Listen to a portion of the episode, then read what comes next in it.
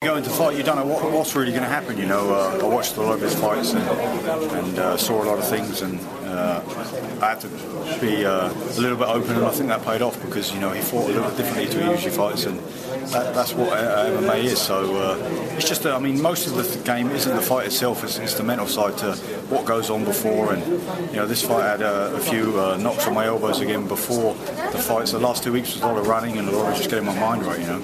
And you've you've had a difficult year surgeries and lots of time out of the cage.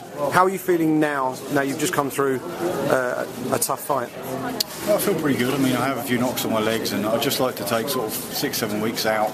You know, have a bit of relaxing time, and just you know, I think that's what I needed to do over the last few years before I would fight. Turn around, be in the gym a day later, and fight again a month later. You know, and, and, and that's the reason why I had three surgeries last year. So now I'll be a little bit smarter, have a little bit more downtime, and, and just work on my skills. You know. And you've, you've pretty much cleaned out the middleweight division here domestically in the UK. You fought internationally before. All the talk has been about the UFC. Is that next on the horizon for you? That must be the target, yeah? I mean, I hope so. Yeah, you know, that's uh, that's where all the good guys are. That's where, you know, if you look at the top 20 in my division, I think they're all in the UFC. Maybe one or two are in Strikeforce. So uh, we'll see what happens. You know, I'm, I'm going to fight whatever, regardless. So it doesn't really, uh, you know, BAMMA always set good fights. You know, you saw the atmosphere in there tonight, so you know, uh, my contract's up, and, and, we'll speak to BAMMA and we'll speak to whoever else wants to talk. So. And there's another uh, famous British middleweight, Michael Michael Bisping. How would you feel about perhaps stepping inside the cage for a big event here in the UK for the UFC against someone like Michael Bisping?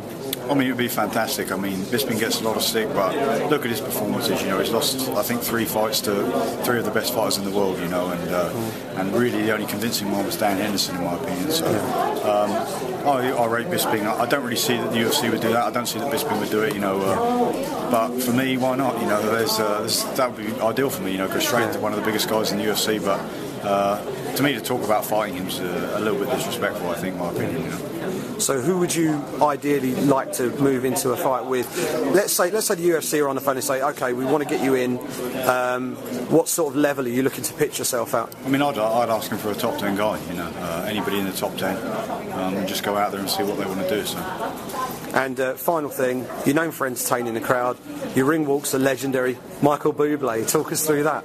Uh, I just, uh, I don't know, I find ways to entertain myself. Uh, the Bublé version I wanted, I couldn't actually get, so uh, I had a bit of a long intro and a, a, little bit delayed, but it's just my own thing, you know, it's my own way to get ready, and um, it's weird, but, you know, uh, maybe I'll look back one day and think, you know, what was I doing? Uh, but at least it provides me with some entertainment at times well, you entertain the crowd tonight. You're still the world middleweight champion, and hopefully you'll be off to pastures bigger and newer in the not too distant future. Tom Kong Watson, thanks for joining us. Thanks very much.